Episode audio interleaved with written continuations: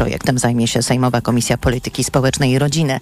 Renta wdowia to finansowe wsparcie dla emeryta po śmierci współmałżonka, mówi wiceszef OPZZ-u Sebastian Koćwin, przedstawiciel wnioskodawców projektu. Żeby do swojego świadczenia można było pobierać 50% renty rodzinnej po zmarłym. Jest też druga możliwość. Można zachować całą rentę rodzinną po zmarłym plus 50% własnego świadczenia. Każdego roku budżet państwa będzie musiał znaleźć na to około 13 miliardów złotych.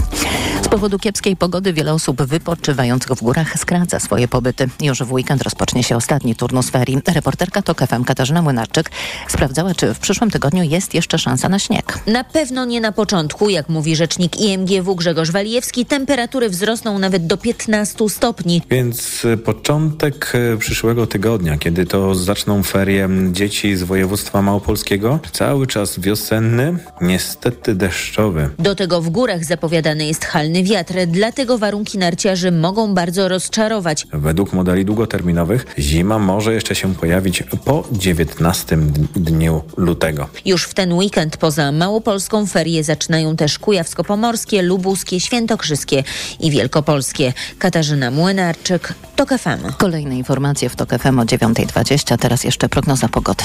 Sponsorem programu jest japońska firma Daikin. Producent pomp ciepła, klimatyzatorów i oczyszczaczy powietrza. www.daikin.pl Sponsorem programu jest właściciel firmy Watchmark, producent zegarków smartwatch Cardio One monitorujących ciśnienie, puls i poziom cukru. Pogoda. Opady śniegu pogorszyły rano warunki na podhalańskich drogach. Problemy mają samochody m.in. na górskich odcinkach dróg krajowych. Dziś najwięcej chmur w południowej połowie kraju, w pozostałej części Polski wprawdzie też pochmurno, ale z przejaśnieniami. W okolicach zera na termometrach w ciągu dnia w Białymstoku do dwóch stopni powyżej zera w Gdańsku, Warszawie, Łodzi, Lublinie, Rzeszowie, Krakowie i Katowicach, trzy stopnie w Poznaniu i Szczecinie, cztery we Wrocławiu. Czas na raport smogowy w TOK FM.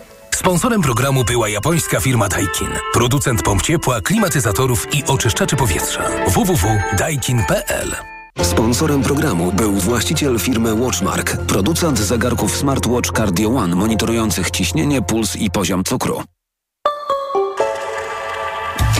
Tylko Skarżysko-Kamienna wyłamuje się dziś z ogólnego dobrego trendu, jaki panuje w całej Polsce, jeśli chodzi o jakość powietrza. Tam normy lekko przekroczone, w pozostałych miastach jest dobrze lub bardzo dobrze.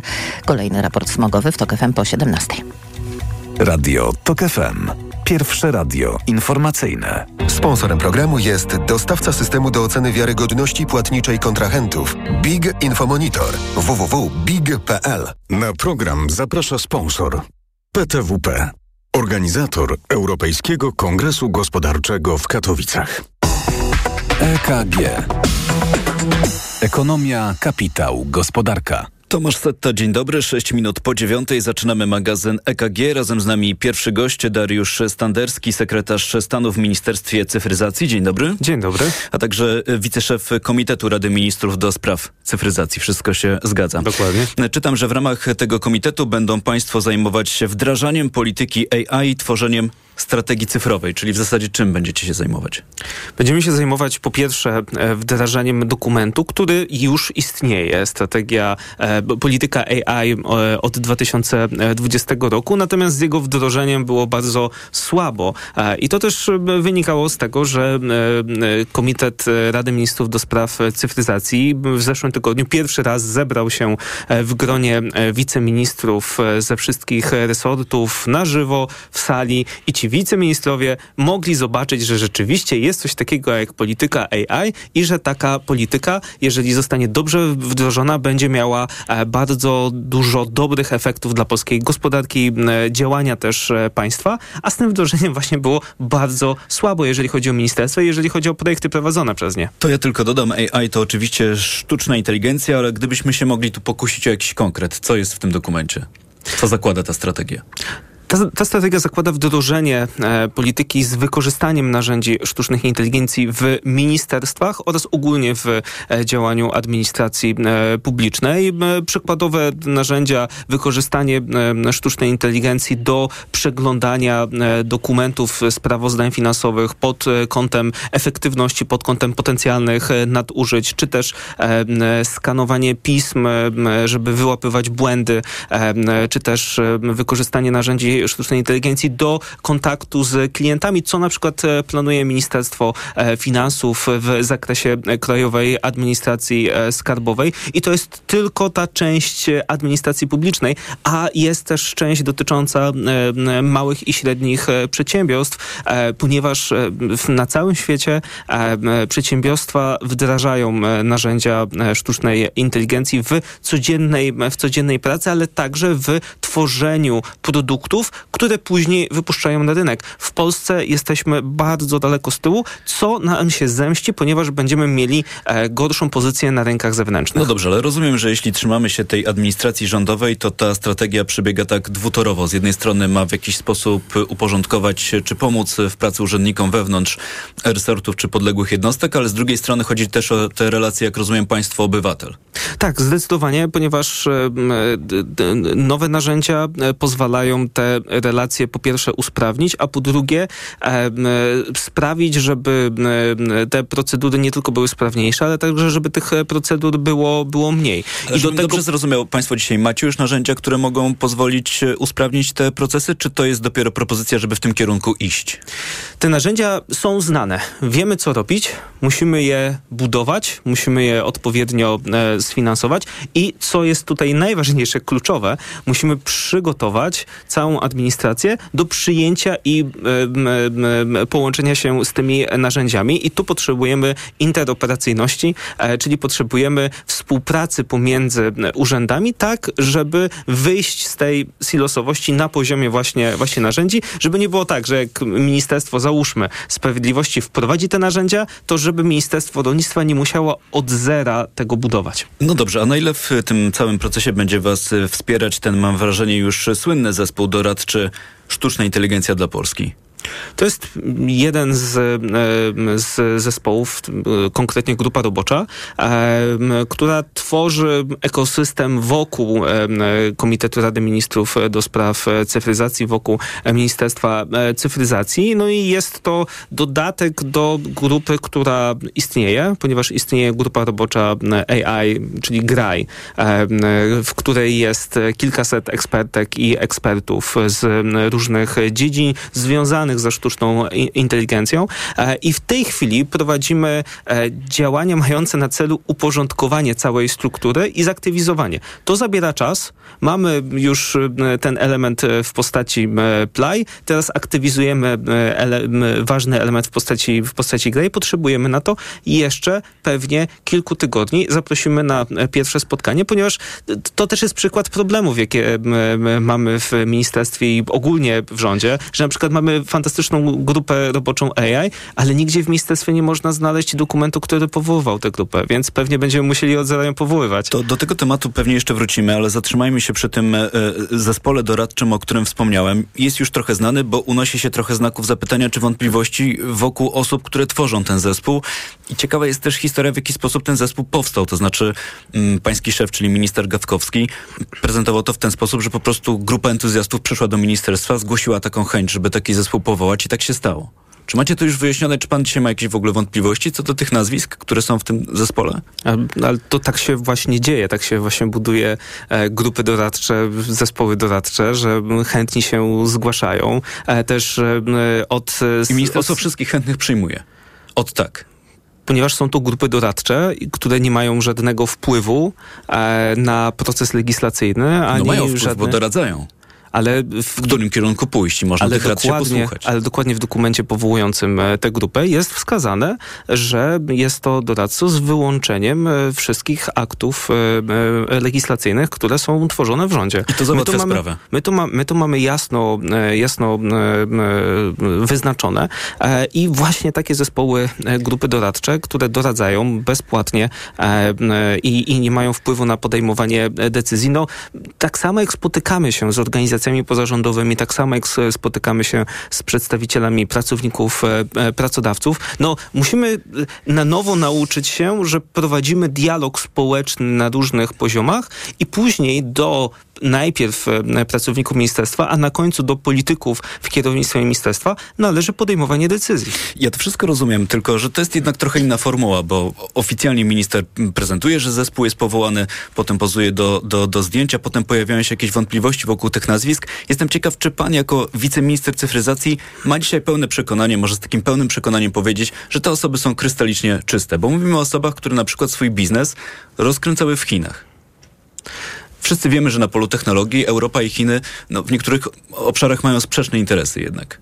Panie dyrektorze, ja o nikim nie powiem, że ktoś jest e, krystalicznie e, czysty, e, ponieważ pracuję w Ministerstwie Cyfryzacji, a nie w służbach, które mają wiedzę, czy ktoś jest krystalicznie czysty, czy nie. To Co jest pytanie, dla mnie ważne? Czy przed powołaniem tego zespołu na przykład były jakieś odpowiednie procedury bezpieczeństwa, po których minister Gawkowski, czy pan, czy inne osoby, które współpracują potem z tym zespołem doradczym, mogą właśnie mieć takie pełne przekonanie i pewność, że nie ma co do nich żadnego zarzutu, żadnej wątpliwości. Wszystkie procedury na odpowiednich poziomach, czy e, od zespołów doradczych, czy przez e, dostępy do e, informacji są zachowywane i to jest coś naturalnego. Natomiast to, to nie dzieje się tak, że zarzucamy kontrolami wszystkich, którzy nam, nam doradzają, czy którzy wysyłają nam opinie do nawet projektów ustaw, bo na przykład no nie, ostatnio mieliśmy konsultacje społeczne, gdzie 39 podmiotów wysłało takie, takie konsultacje. Tak, I ale tutaj... wyobrażam sobie, że w idealnym świecie tak wrażliwe ministerstwo jak Ministerstwo Cyfryzacji, no jednak ma pewnego rodzaju osłonę. A pytam dlatego, że pański przełożony, czyli znów wrócę do ministra Gawkowskiego, pytany w innych mediach o ten y, zespół i te wątpliwości, powiedział, że jeśli się pojawią w przyszłości jakieś wątpliwości, y, to tutaj będą zapadały odpowiednie decyzje. Czyli tak jakby trochę była odwrócona kolejność. Najpierw powołujemy zespół doradczy, a potem będziemy go sprawdzać.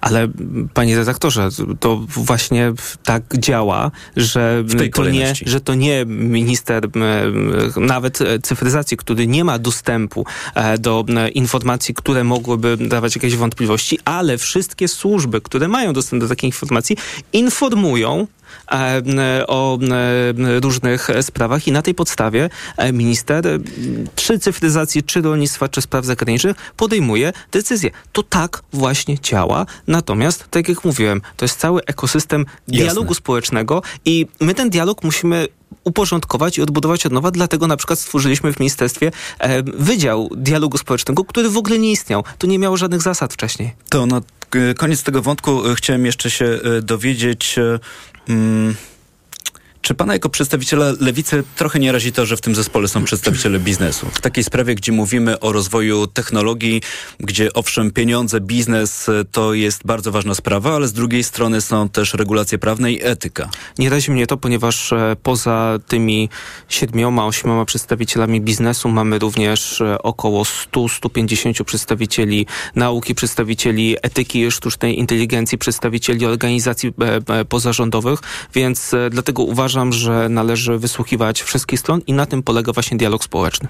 To na koniec, bo powoli zbliżamy się do końca naszej rozmowy, chciałem jeszcze zapytać o Krajowy Plan Odbudowy. Pan z ramienia ministerstwa zasiada w komitecie monitorującym KPO, czyli w takim ciele, które właśnie też z udziałem przedstawicieli strony społecznej ma kontrolować to, co z KPO się dzieje. Słyszymy zapowiedzi mm, państwa nowego rządu, że będzie próba renegocjacji tego Krajowego Planu Odbudowy. Czy, czy w pańskiej działce, w tej cyfryzacji coś w tym planie się będzie zmieniać? Macie jakąś propozycję? No tutaj jest e, problem terminowy, ponieważ e, zostało nam 2,5 e, roku do wykonania inwestycji, a w części tych inwestycji mamy opóźnienia, które staramy się nadrabiać.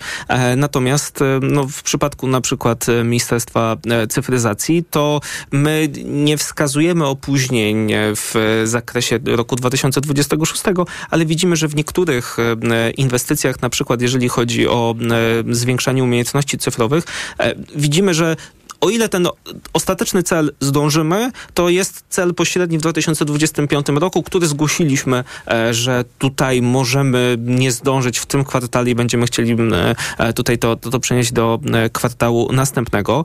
To było, przechodziliśmy z panią ministrą Pełczyńską-Nałęcz punkt po punkcie. Tutaj jestem bardzo wdzięczny pani minister Pełczyńskiej-Nałęcz, która osobiście siedziała nad każdymi, nad każdym punktem KPO i rozmawiała prosiła o szczegóły, wspólnie wypracowywaliśmy to, e, to stanowisko. E, no i no teraz do nas należy, że to, co opisaliśmy, że zdążymy, żeby się wziąć ostro do roboty, tak jak na przykład z Krajowym Centrum Przetwarzania Danych i nadrabiać te miesiące zaległości, które niestety zastaliśmy. To jeszcze krótko, co dalej z laptopami dla uczniów?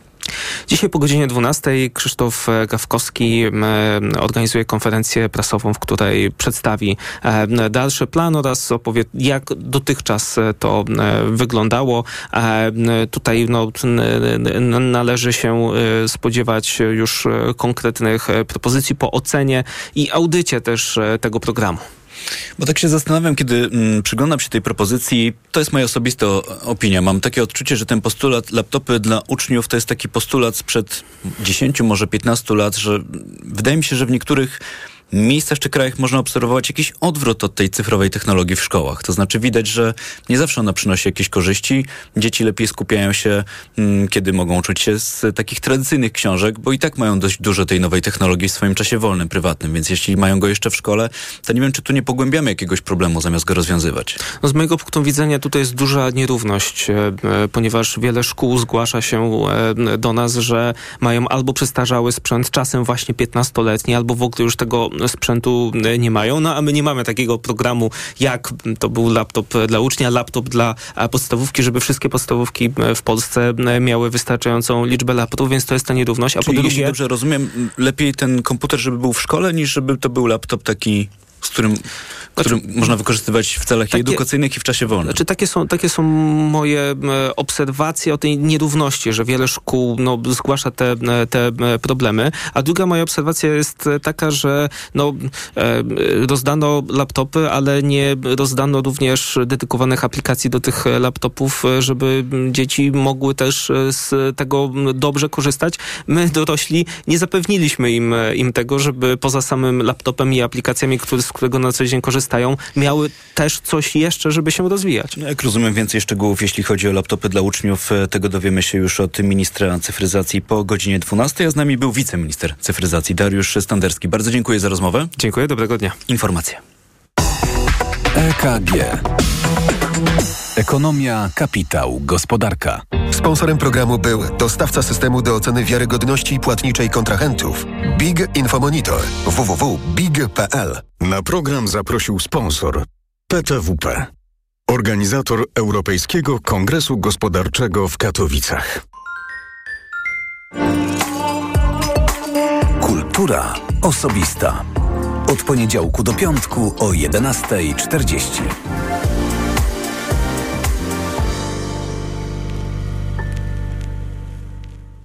Sponsorem programu jest Warszawski Teatr Komedia, wystawiający od 23 lutego arcyfarsę Czego nie widać w reżyserii Piotra Cieplaka. Reklama. Stylowy i nowoczesny. Lexus UX. Świetnie wyposażony. Lexus UX. Już od 1090 zł netto miesięcznie dla przedsiębiorcy?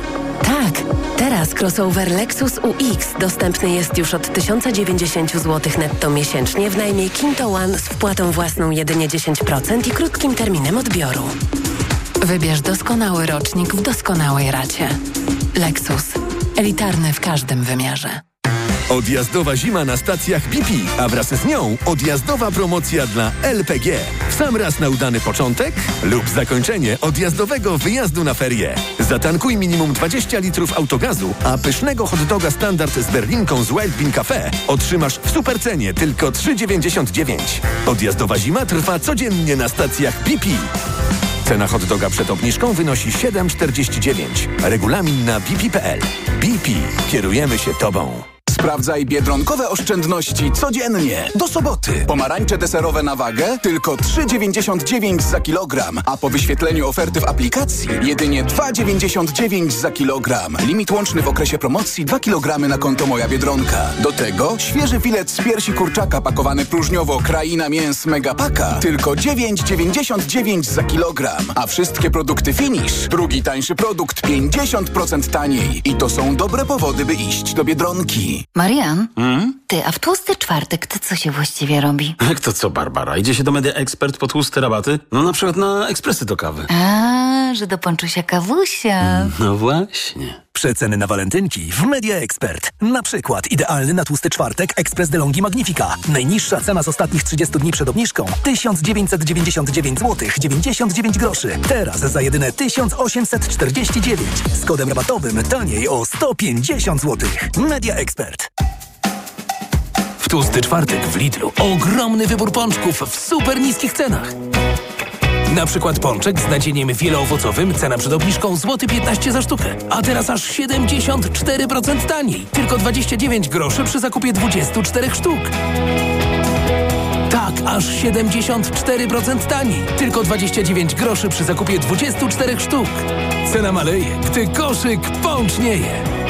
Zakupy robię w Lidlu. Ból zatok jest spowodowany zaleganiem nadmiernej wydzieliny. Jest prosty sposób, żeby się jej pozbyć. Irigasin to jest wyrób medyczny. Używaj go zgodnie z instrukcją używania lub etykietą. Irigasin szybko oczyszcza zatoki, wypłukując wydzielinę i gromadzące się w niej bakterie. Ucisk w zatokach znika, a to przynosi ulgę w bólu. Nie znam szybszego sposobu na walkę z bólem zatok niż Irigasin. Irigasin. Natychmiastowa ulga dla zatok. Oczyszczanie, nawilżanie, zmniejszanie obrzęku śluzówki nosa. Aflofarm. Reklama. Radio TOK FM. Pierwsze radio informacyjne. Informacje TOK FM. 9.25, Marta Perchuć-Burzyńska, zapraszam. Efektem przyszłotygodniowych wizyt w Berlinie i Paryżu premiera Donalda Tuska może być zwiększenie produkcji sprzętu i amunicji oraz zwiększenie dostaw dla Ukrainy. Ocenił w TOK FM szef polskiej dyplomacji Radosław Sikorski. W poniedziałek szef rządu spotka się we francuskiej stolicy z Emmanuelem Macronem, a w Berlinie z kanclerzem Olafem Scholzem. Rolnicy w ramach protestu zablokują jutro granicę polsko-ukraińską, a także drogi i miasta w całym kraju. Na przykład w Kujawsko-Pomorskim rolnicy zapowiadają blokadę sześciu wjazdów do Torunia i to już od 5 rano, informuje prezydent miasta Michał Zaleski. Z naszej strony jako administracji samorządowej najważniejsze jest to, aby przebieg tej akcji protestacyjnej zapewnił funkcjonowanie miasta niezależnie od tego, jaki będzie rozmiar samej akcji. Na tym nam najbardziej zależy. Z taką prośbą do organizatorów akcji protestacyjnej się zwracaliśmy. Rolnicy protestują m.in. przeciwko niekontrolowanemu napływowi produktów rolno-spożywczych na polski rynek z Ukrainy. Sprzeciwiają się także działaniom Unii Europejskiej, która planuje wyznaczenie kolejnego celu redukcji emisji CO2.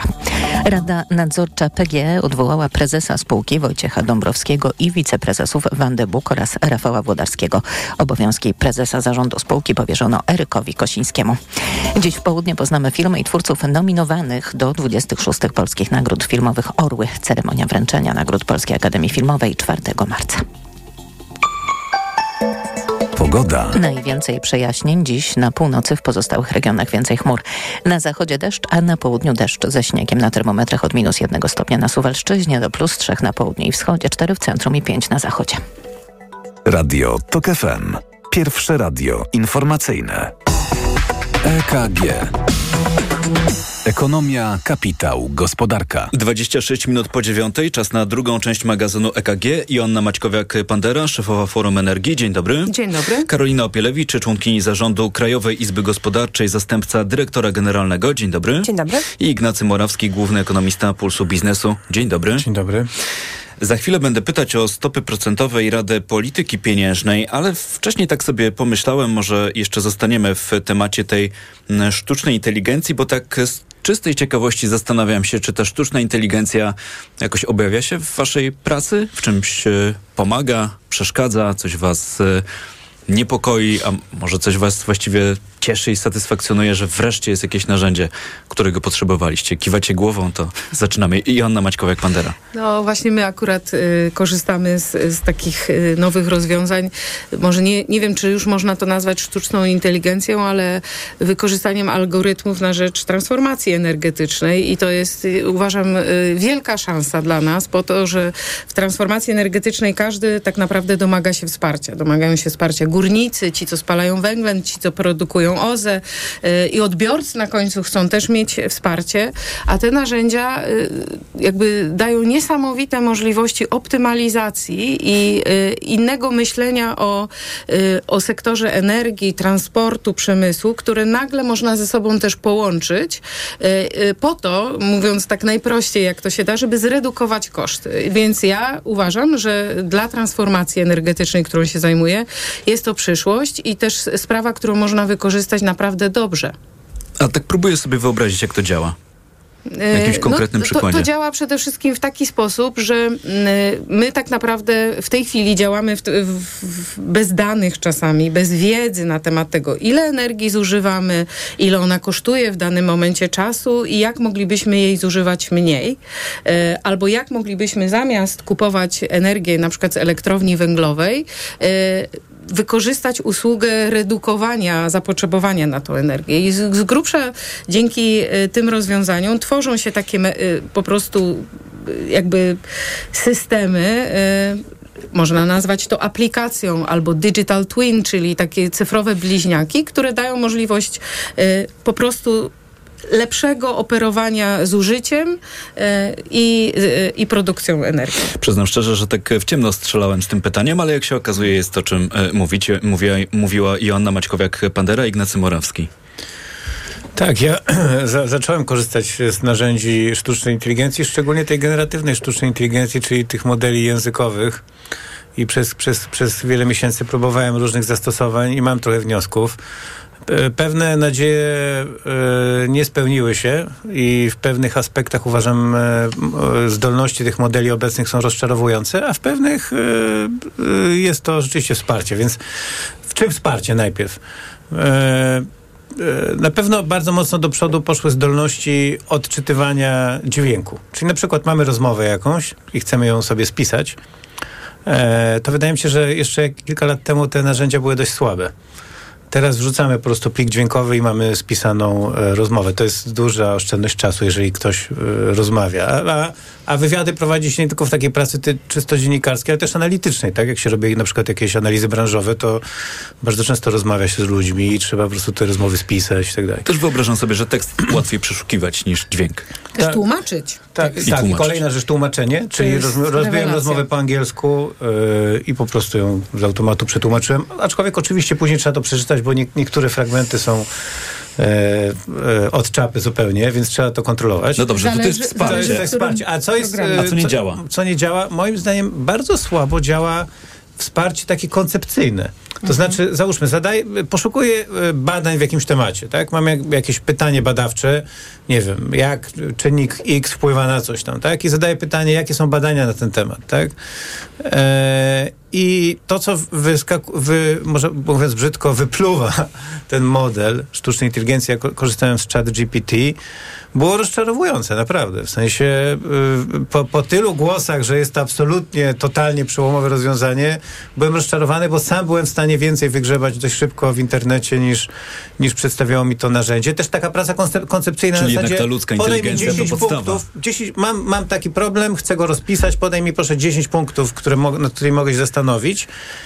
Też często jest to rozczarowujące, w sensie nie, nie są to zwykle jakieś takie, e, takie koncepcje, które mogłyby im pomóc w jakimś innowacyjnym myśleniu. Nie są pogłębione po prostu też tak. często. No to jeszcze pani Karolina Opielewicz. E, tak jak e, mówiła pani Jonna, tam gdzie mm, AI może się przydać do optymalizacji pewnych procesów i wykorzystania na przykład źródeł energii, to pewnie w ogóle w przemyśle w bardzo wielu aspektach e, AI będzie pomocny. E, AI też jest jakby osobną, mm, już buduje gospodarkę gdzieś tam w osobnym, prawda, sektorze. E, przecież niedawno była ta informacja o polskim startupie, który, polskim AI startupie, który jest uważany jeszcze nieoficjalnie chyba, ale za e, trzeciego polskiego tak zwanego jednorożca, czyli startup wyceniany na miliard dolarów. E, I to są właśnie, to jest ten generatywny AI, czyli zajmujący się e, mową, e, a dokładnie m, mm, tak, oni mają taką technologię, że możesz swoją wypowiedź przekształcić w głos niemal dowolnego człowieka, którego głos jest gdzieś tam w przestrzeni internetu. Na przykład aktora, e, polityka i tak dalej. No więc tutaj Um, to jest bardzo ciekawa technologia i faktycznie oni mają... powiało grozą trochę. E, bardzo kolejne... E, ba, bardzo dobre kolejne rundy inwestycyjne i się bardzo szybko rozwijają, a to jest startup założony, on ma dwa lata. Także to też pokazuje jakby dynamikę rozwoju tego sektora. Ale ja też mam takie poczucie, że e, kiedyś em, ktoś w moim zespole podsunął mi pewne materiały, o które poprosiłam na jakiś temat i od razu rozpoznałam, że one są pozyskane z czata GPT, ponieważ faktycznie zabrakło mi tam e, pogłębienia i można było wyczuć takie, no, takie tezy, które powtarzają się po prostu wielokrotnie w wielu miejscach, powtarzane przez wiele osób, więc... Tak, nie zdaje e, testu Turinga, że jednak się da e, wyłapać, że to komputer e, prawda, zrobił. No tu rozumiem, tak. wszystko zależy od tego, jaki, jaka jest jakość tych danych, które się dostarcza potem do przetworzenia tej e, sztucznej inteligencji. Jeśli korzysta z całego zasobu internetu, to tam są rzeczy wartościowe i mniej wartościowe, więc no suma tego i, i potem, co potem z siebie wyrzuca, czy jak mówił pan Ignacy Morawski, wypluwa sztuczna inteligencja, no to może pozostawiać jakieś e, wątpliwości, czy, czy, czy może mm, nie odpowiadać tym naszym potrzebom. No dobrze, no to z tej sztucznej inteligencji e, zejdźmy na ziemię i wróćmy do Rady Polityki Pieniężnej. Mm, W tej części może krótko pan Ignacy Morawski, bo mam przed sobą komunikat Rady Polityki Pieniężnej, chyba nie napisany przez sztuczną inteligencję, tylko jednak przez e, członków Mógł Rady. być akurat, bo to jest bardzo powtarzalny schemat. Mógł być, ale powtarzalny, choć pojawiło się jedno zdanie, które mnie zaciekawiło, państwu je zacytuję, bo decyzja to oczywiście bez zaskoczenia, wszyscy się spodziewaliśmy, że te stopy pozostaną w miejscu, ale jest w tym komunikacie po decyzji Rady takie zdanie. W przypadku przywrócenia wyższej stawki podatku VAT na żywność oraz podniesienia cen energii w drugiej połowie tego roku inflacja może istotnie wzrosnąć. Ciekawe zdanie, czy w sumie nic oczywistego. Tak, jest to, jest to niewątpliwie prawda. E, aczkolwiek e, nie, nie wydaje mi się, żeby bank centralny powinien reagować na wzrost inflacji wynikający ze zmian stawek podatkowych czy zmian cen regulowanych. Bank centralny powinien reagować głównie na presję inflacyjną związaną z popytem. A dlaczego na to akurat nie powinien? Natomiast e, e, generalnie no, ja rozumiem, że jest to jakieś wspomnienie o tym, jakie są prognozy inflacyjne na ten rok. Inflacja zapewne spadnie wkrótce i to dość mocno, może do 2-3%. E, I później odbije w drugiej połowie roku. I teraz pytanie, o ile odbije, zależy od tego, jakie właśnie będą zmiany cen energii, to znaczy w jakim stopniu zostaną one odmrożone, mówię tu o energii elektrycznej, i kiedy, w jakim momencie zostanie przywrócona poprzednia stawka VAT na żywność. Generalnie obie te zmiany, i energia, i VAT na żywność, mogą podbić inflację o mniej więcej 3 punkty procentowe. Tak? Jeżeli zostaną, To sporo. jeżeli by zostały dokonane te zmiany w, w pełni, to znaczy by zostały odmrożone ceny energii i przywrócona w pełni stawka VAT. Wydaje się, że taki scenariusz e, pełnego odmrożenia, pełnego przywrócenia stawki VAT może jest mm, nie najbardziej prawdopodobny, więc wydaje mi się, że bardziej realistyczne byłoby spojrzenie takie, że, inf- że inflacja z tych powodów, z tych powodów, bo cała masa czynników wpływa na inflację, wzrośnie w drugiej połowie roku może o półtora punktu procentowego. E, coś takiego. Natomiast, e, więc na pewno dla Banku Centralnego jest to jakiś element wpływający na ich myślenie o procesach inflacyjnych, ale nie sądzę, żeby to był jakiś kluczowy czynnik, który będzie determinował decyzję o stopach procentowych, aczkolwiek niektórzy stawiają taką hipotezę, że bank centralny niechętny rządowi mógłby wykorzystać taki wzrost inflacji wywołany zmianami regulacyjnymi do podwyżki stóp procentowych. Są takie hipotezy. Ja tego nie, nie zgadzam się z tym, ale, ale jest to gdzieś tam w, w- w spektrum myślenia analityków. To tutaj na moment się zatrzymajmy. Zawiesimy w powietrzu temat e, cen energii, bo do tego wrócimy po informacjach Radia Tok FM z pytaniem, czy wiemy właściwie, co będzie się działo w tej drugiej połowie roku, bo na razie wszyscy wiemy, ceny energii elektrycznej są zamrożone, no właśnie, tylko do e, pierwszej połowy tego roku. Jest 9.36, wracamy tuż po informacjach. EKG. Ekonomia, kapitał, gospodarka. Autopromocja. Przez kilka lat polski rząd pracował nad specjalną strategią AI dla całego kraju, która uwzględniała wsparcie dla przemysłu drobiarskiego i meblowego. W międzyczasie sama sztuczna inteligencja przyszła i pozamiatała w świecie technologii i nie tylko. Jak jesteśmy przygotowani na rewolucję sztucznej inteligencji w sytuacji, gdy mamy sporo talentów, ale większość z nich pracuje za granicą? Tech Storie. Zapraszają Sylwia Czubkowska i Joanna Sosnowska. Słuchaj na tokefm.pl lub w aplikacji mobilnej Tok FM. Autopromocja. Reklama. RTV Euro AGD. Czas na czyszczenie magazynów. Przeceny na tysiące produktów. Na przykład smartfon Samsung Galaxy M34 5G. Najniższa teraz ostatnich 30 dni przed obniżką to 1099. Teraz za 999 zł. I aż 30 raty 0% na cały asortyment. Z wyłączeniem produktów Apple. I do czerwca nie płacisz. RRSO 0%. Promocja ratalna do 15 lutego. Regulamin w sklepach i na euro.com.pl Walentynki w Media Expert. Przeceny na walentynki w Media Expert. Na przykład smartwatch Garmin Instinct grafitowy. Najniższa cena z ostatnich 30 dni przed obniżką 899 zł 99 groszy. Teraz za jedyne 649 z kodem rabatowym taniej o 250 zł. Walentynki w Media Expert. Tu włączamy niskie ceny. Codzienny magazyn motoryzacyjny. Od poniedziałku do piątku o 19.40.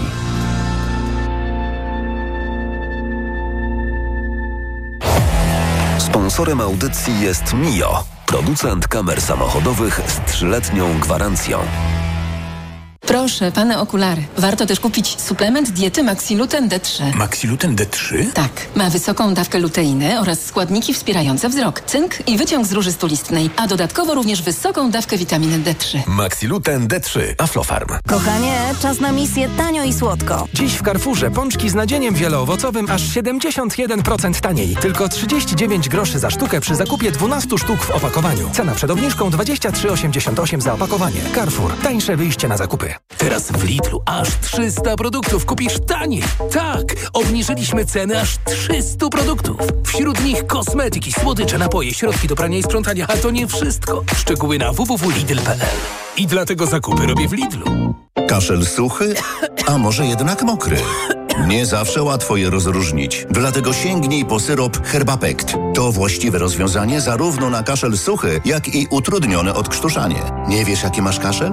Ale wiesz, jaki lek wybrać. Herbapekt. Numer jeden na Twój kaszel. Herbapekt, produkt złożony, suchy kaszel, utrudnione odkrztuszanie. Aflofarm. To jest lek. Dla bezpieczeństwa stosuj go zgodnie z ulotką dołączoną do opakowania. Nie przekraczaj maksymalnej dawki leku. W przypadku wątpliwości skonsultuj się z lekarzem lub farmaceutą. Do koszyka oszczędności Auchan okazje same wpadają.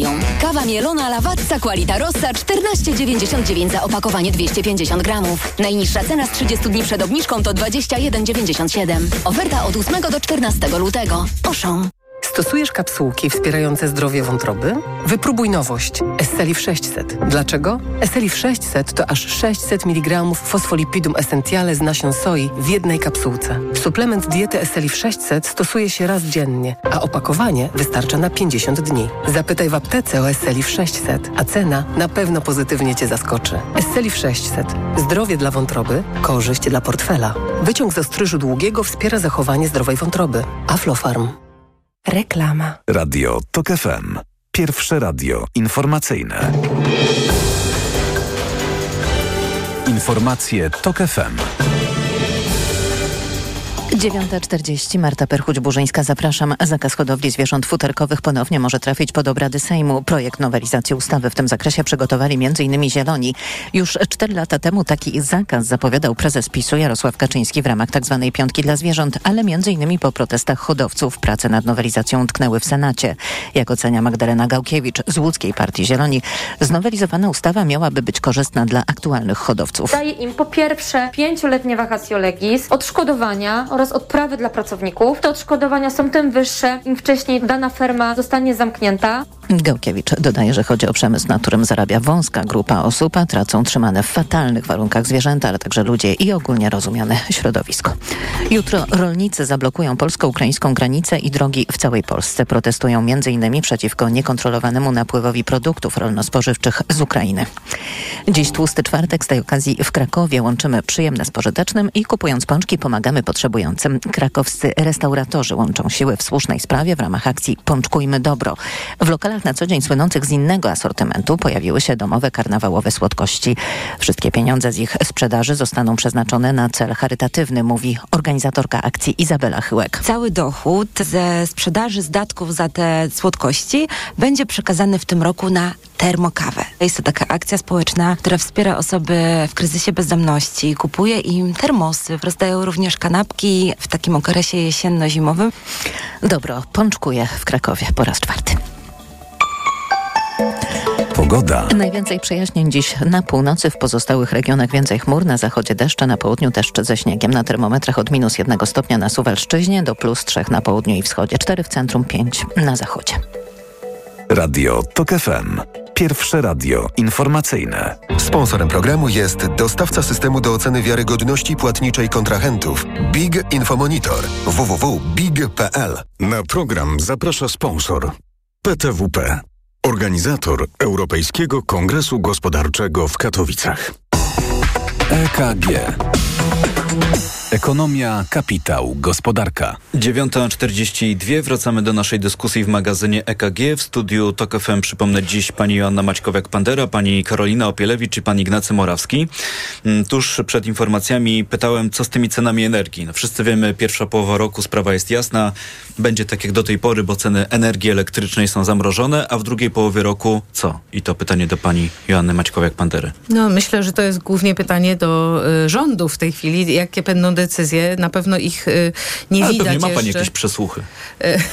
No przysłuchy mam y, takie, jak y, słychać było w mediach. Pani y, minister Paulina Henning-Kloska zapowiedziała, że y, będą chcieli wspierać y, y, jakby osoby czy gospodarstwa domowe o niskich dochodach i to jest na pewno słuszny kierunek. Natomiast no, to jest, dosyć, jest to dosyć y, skomplikowane we wdrożeniu, bo y, po, po pierwsze, co to znaczy, y, kto ma mieć ten niski dochód? Czy ten y, osoba, na którą jest zarejestrowany licznik y, y, mm, w domu, no to wtedy też można to zmienić. Można na przykład dokonać jakiejś machloi i po prostu prze, przerejestrować ten licznik na kogoś, więc to będzie skomplikowane we wdrożeniu, ale na pewno to jest słuszny kierunek. No jest oczywiste, że my nie możemy y, dopłacać do wydobycia węgla, do spalania węgla, a później do, dopłacamy w tej chwili do, do konsumpcji energii, e, bo właśnie wspierając odbiorców, a na końcu jeszcze dopłacamy y, do ochrony środowiska, bo to wszystko wywołuje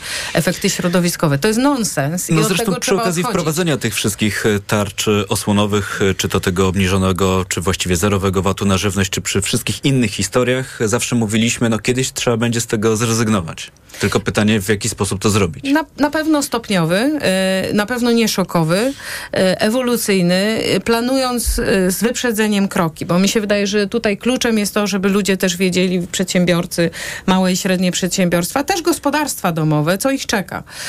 I to jest jakby moim zdaniem kluczowe. To, co jest istotne, to to, że rzeczywiście niewiele się zmieniło i to jest paradoks, bo z jednej strony ceny na rynku hurtowym energii elektrycznej spadają, ale jednak ten rynek dla, dla odbiorców e, końcowych jest e, regulowany ściśle, więc decyzje taryfowe, które wydaje prezes URE na przełomie roku, one dalej obowiązują na ten rok, czyli jeżeli dojdzie do uwolnienia cen w czerwcu, to dalej jest ryzyko, że ci, którzy mało energii zużywają, tam zresztą y, 1000 kilowatogodzin, dla nich ten skok cen bez żadnych mechanizmów łagodzących będzie dosyć radykalny, bo to będzie gdzieś 60-70%. Już dla tych, którzy Mówimy zuży... o całym rachunku. Mówimy o cenie jednostkowej za kilowatogodzinę, czyli te osoby płacą w tej chwili 90 groszy, a płaciłyby złoty 50. Bo pytam, bo Y, chcę doprecyzować, e, bo mówimy o wzroście o 60%, żeby mieć jasność, czy wzrasta o 60% cena prądu, czy o tyle wzrasta cały rachunek, bo wiemy, że rachunek za energię składa się z ceny prądu i z innych To opłat. ja mówię o rachunku, można powiedzieć, bo mówiąc, Okej. y, y, To mówię o tym od końcowym, gdzie jest i taryfa dystrybucyjna, różne opłaty, czyli te, nie, nie mówię o sprze- jakby cenie energii elektrycznej wyłącznie produkcji. To mówiła pani Joanna Maćkowiak-Pandera i jak rozumiem, no w dużej mierze rozmawialiśmy o konsumentach, o gospodarstwach domowych. Pani Karolina Opielewicz, a co z przedsiębiorcami? Wszak też zużywają prąd i też muszą za niego płacić. To takie oczywiste, ale Myślę, że funkcjonują w podobnej niepewności do, e, do, do reszty społeczeństwa, czyli no, czekamy na, na decyzję i e, chociaż tutaj też pani Joanna wspomniała wcześniej, że e, w przemyśle te ceny energii spadają i jest ona nawet tańsza niż dla odbiorcy takiego indywidualnego, e, więc to na pewno dobrze. Natomiast tutaj też cała ta dyskusja o cenach energii, o przyszłości energetyki powinna iść bardziej w stronę tego, żeby faktycznie dywersyfikować źródła produkcji energii e, i abyśmy jednak zaczęli rozmawiać o tej transformacji, prawdziwej transformacji energetycznej e, polskiej gospodarki, no tak abyśmy mieli jak najwięcej jednak tych zielonych źródeł, bo wtedy energia będzie tańsza i będzie bardziej efektywna i będzie, e, jakby to się przysłuży wszystkim, a do tego jeszcze będziemy, może w końcu wejdziemy na, na jakąś drogę do osiągnięcia tych celów klimatycznych, pod którymi się podpisaliśmy. Więc jakby moim zdaniem ta dyskusja powinna gdzieś tam coraz, coraz szerszym kręgu za, zahaczać o te, o te dyskusje dotyczące po prostu transformacji polskiej energetyki. I jeszcze, jeżeli mogę dodać, bo ceny energii dla przemysłu spadają w Polsce, ale one są dalej dużo wyższe niż ten, y, ceny dla przemysłu poza Polską. A to y, przemysł działa na rynku globalnym, więc dla nich to ma znaczenie, dla przemysłu, ile płaci y, przemysł w Niemczech, we Francji za energię elektryczną. I tam płaci dużo mniej. Więc to jest pierwsza rzecz. Ale druga rzecz jest też taka, że ci, którzy zużywają więcej energii elektrycznej, czyli na przykład y, powyżej 3000 kWh, dla, dla przykładu można powiedzieć, że ja w swoim gospodarstwie domowym y, zużywam około 4000 kWh, więc y, no bo pralka, suszarka, y, rodzina, dzieci i tak dalej. Czyli moim zdaniem dosyć sporo ludzi zużywa powyżej 3000 kWh i dla tych osób, gospodarstw domowych, ten wzrost procentowo byłby dużo niższy, bo oni w tej chwili już płacą złoty 20, więc płaciliby 30 groszy za kilowatogodzinę więcej, więc to daje gdzieś tam pewnie 200 zł może średnio rocznie więcej. Czyli Y, upraszczając po odmrożeniu cen, w- więcej powodów do zmartwienia mają mniejsze gospodarstwa, trochę mniej tych zmartwień. To jest dokładnie o tym, że ten skok, bo rzeczywiście dla wielu osób, które mają niskie dochody, to wzrost ceny y, czy, czy kosztów y, energii elektrycznej roczny o 300 zł, to jest problem. Są takie osoby, gospodarstwa domowe na Pewnie pewno. możemy to przełożyć na przedsiębiorstwa, gdzie zawsze bardziej dotkliwe takie podwyżki są dla małych przedsiębiorstw, mniej dotkliwe, mimo tego, że zużywają więcej takiej energii dla dużych, no bo mają jakby też inny, e, inny kapitał. Ale to wiecie, na, na, na przedsiębiorstwa też nakłada się pewne cele klimatyczne i potrzeby redukcji emisji No CO2. właśnie. E, I to jest bardzo duże zmartwienie teraz, zwłaszcza tych większych firm, e, że one muszą e, pozyskiwać energię ze źródeł odnawialnych. I tutaj no, ceny energii są jakby krytyczne do, do, pewnego, do pewnego momentu, ale od pewnego momentu krytyczne i może nawet bardziej staje się to, aby aby mieć coraz mniejszą emisję dwutlenku węgla, jako firma, jako przedsiębiorstwo. Ignacy Morawski? No, tylko pamiętajmy, że t- cena energii, jaką płaci firma, ostatecznie jest przerzucana na klienta końcowego w Mhm, większości oczywiście. branż przypadków, tak? Więc to de facto my płacimy za tą energię, jaką płacą firmy. Poza tym firmy, te duże przynajmniej, większe, płacą za energię na rynkach hurtowych, więc tam te decyzje o odmrożeniu nie, nie mają większego znaczenia. To jeszcze jednym zdaniem to pytanie do Ignacego Morowskiego. E, Wrócę na moment do tego zdania z komunikatu, z komunikatu Rady Polityki Pieniężnej, który zacytowałem, bo chciałbym dobrze zrozumieć, czy mm, można z tego zdania wyczytać taką oto intencję, że w tym roku nie ma co spodziewać się jakiejkolwiek obniżki stóp procentowych. Ja myślę, że... Czy to daleko nie, idące? Nie, moim zdaniem to jest zbyt daleko idące. To też ja, ja ja nie sądzę, żeby ktokolwiek w Radzie Polityki Pieniężnej umiał ocenić, co Rada zrobi za, za kilka miesięcy. Już nie mówię o 10 miesiącach. Krajobraz inflacyjny zmienia się szybko. E, bardzo szybko. E, inflacja zachowuje się w sposób trudny do przewidywania, więc ja generalnie nie sądzę, żeby w głowach decydentów była ścieżka stóp na, na cały nadchodzący rok. Co jest w głowach decydentów i co będzie miał nam do przekazania prezes Narodowego Banku Polskiego, to dowiemy się dzisiaj po południu. Jeśli ktoś z Państwa czeka na te comiesięczne spotkania z dziennikarzami, no to kolejne z cyklu takich spotkań przed nami dziś. EKG. To po południu, a już teraz w magazynie EKG zdziwienia, ale zanim zdziwienia, mm, to jeszcze tak e, pozostając w tematach energetycznych, sporo się dzieje w spółkach Skarbu Państwa. Czasami trudno nadążyć. Pojawiają się nowe nazwiska. Mamy tymczasowego prezesa w Polskiej Grupie Energetycznej PGE. Zamiast Wojciecha Dąbrowskiego, czyli dotychczasowego prezesa, mamy tymczasowo oddelegowanego do tej roli mm, członka Rady Nadzorczej Eryk Kosiński. Pani Joanna Maćkowiak-Pandera. Nazwisko znane, nieznane? Y, przy, przyznaję, że aż tak y, intensywnie personaliami się nie, nie zajmuję i nie znam y, i życzę powodzenia. Na pewno bardzo... Taka trudna działka. Trudna rozumiem. działka i też myślę, że po poprzednim zarządzie bardzo dużo do zrobienia. To dla porządku dodam, bo mam tutaj wynotowane. Eryk Kosiński jest prawnikiem, między innymi kierownikiem Zakładu Publicznego Prawa Gospodarczego Wydział Prawa i Administracji Uniwersytetu imienia Adama Mickiewicza w Poznaniu. E, Dobrze, no to te zdziwienia, jak już obiecałem, to, to przejdźmy, choć uprzedzam, że, że krótkie. Pani Karolina Ja się teraz Opielewicz. bardzo zdziwiłam w tej chwili, ponieważ um, u pana Eryka Kosińskiego pisałam pracę magisterską, a jakoś do tej pory... e, Nie jest to żadna zbieżność nazwisk? Nie, nie, nie, właśnie sprawdziłam, że to jest ten sam pan Eryk Kosiński, Fantastyczne także po, pozdrawiam, jeżeli nas słucha, bo jakoś wcześniej nie zwróciłam uwagi na to, że został prezesem proszę. jednej, e, jednej z tych To spółek. warto wiedzieć, że mamy bezpośredni kontakt E, tak, Jakiś. e, tak. do pana prezesa. Przynajmniej obowiązki. przez uniwersytet. E, Pewnie jeszcze tak, bo ta praca magisterska to już jednak było no, trochę lat temu. E, Natomiast e, moje zdziwienie jednak nadal jest trochę klimatyczne, bo jak podaje The Guar- The Guardian, w 2024 roku rekordowa liczba osób żyjących na Ziemi weźmie udział w jakichś wyborach politycznych. Międzynarodowych, prezydenckich, parlamentarnych, lokalnych. Podają, że to jest około 4 miliardy osób. Jednocześnie wiemy, że mamy za sobą najtrudniejszy pod względem klimatu rok, najcieplejszy, najwięcej katastrof naturalnych, największe koszty usuwania skutków tych katastrof i tak dalej. I to wszystko niestety nie przekłada się i nie linkuje na, na takie informacje m, z mediów i na pracę dziennikarską.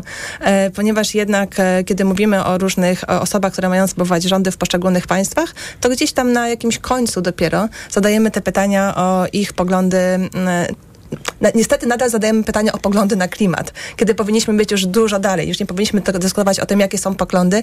e, Bo jest sfera faktów. bo jest sfera faktów, jest sfera badań, jest sfera naukowa, prawda? Tylko jakie faktyczne działania zostaną podjęte, żeby, e, żeby skutki tych zmian e, klimatu e, mitygować i żeby z nimi walczyć. Em, I w tym kontekście myślę, że to jest taka, takie bardzo istotne, aby zwrócić na to uwagę, że trochę ta narracja powinna pójść w inną stronę, zostać zupełnie odwrócona i już naprawdę jesteśmy w tym momencie e, historii. Pan Ignacy Morawski?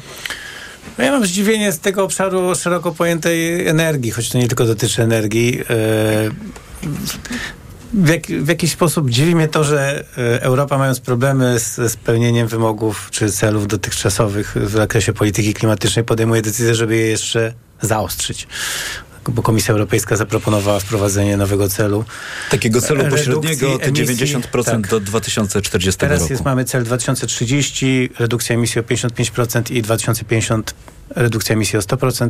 Teraz mamy jeszcze dodatkowy cel Taki pośrodku. 2040 rok. E, Na razie to jest rekomendacja, ale moim zdaniem e, jakby trendy polityczne e, i te możliwości spełnienia tych celów się trochę ro- rozjeżdżają. Ale cieszę się, że ja mówię to pierwsze, bo może pani Joanna będzie mogła coś wyjaśnić w tej kwestii. Mm, Ja tylko może od siebie dodam, mm, jeśli A największa to... partia w par- Parlamencie Europejskim, czyli Europejska Partia Ludowa, jest za tym, żeby złagodzić warunki polityki klimatycznej. Właśnie cieszę się, że pan wspomniał o tej propozycji Komisji Europejskiej, bo mm, zostawiając na boku samą propozycję, jest też ciekawy moment, kiedy się pojawia, bo wszyscy wiemy, że przed nami wybory europejskie. Za chwilę nowy Parlament Europejski i też nowa Komisja Europejska. Pani Joanna Maćkowiak-Pantera Tak, rzeczywiście to też było moje zdziwienie, chociaż się nie umawialiśmy, e, ale trochę z innej strony, to znaczy, bo to nie jest do końca zaostrzenie celów, dlatego że to jest Dokładnie. e, e, idea e, tego dzie- 90% jest taki, że to jest cel zmierzający w stronę neutralności klimatycznej. Ale jednak na 2,40 byśmy byli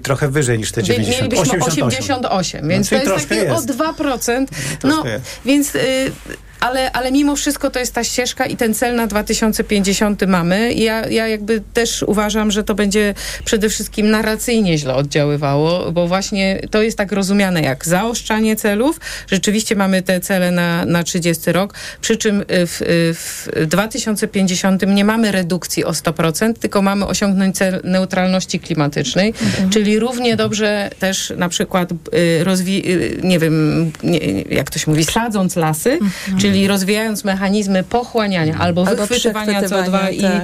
i pakowania pod ziemię, y, to też będzie ok, czyli dalej będziemy mogli jeszcze emitować. Y, To tak y, w, w kategorii właśnie, ale Musimy wiemy, kończyć. że ja się zgadzam, że to jest w okresie wyborczym i że to może bardzo źle y, Ale oddziaływać tutaj, na... słuchajcie, ostatnie zdanie, to bardzo ważny jest kontekst, bo przez e, pierwsze 30 lat, znaczy między 1990 a 2020 Unia Europejska ograniczyła emisję o 30%.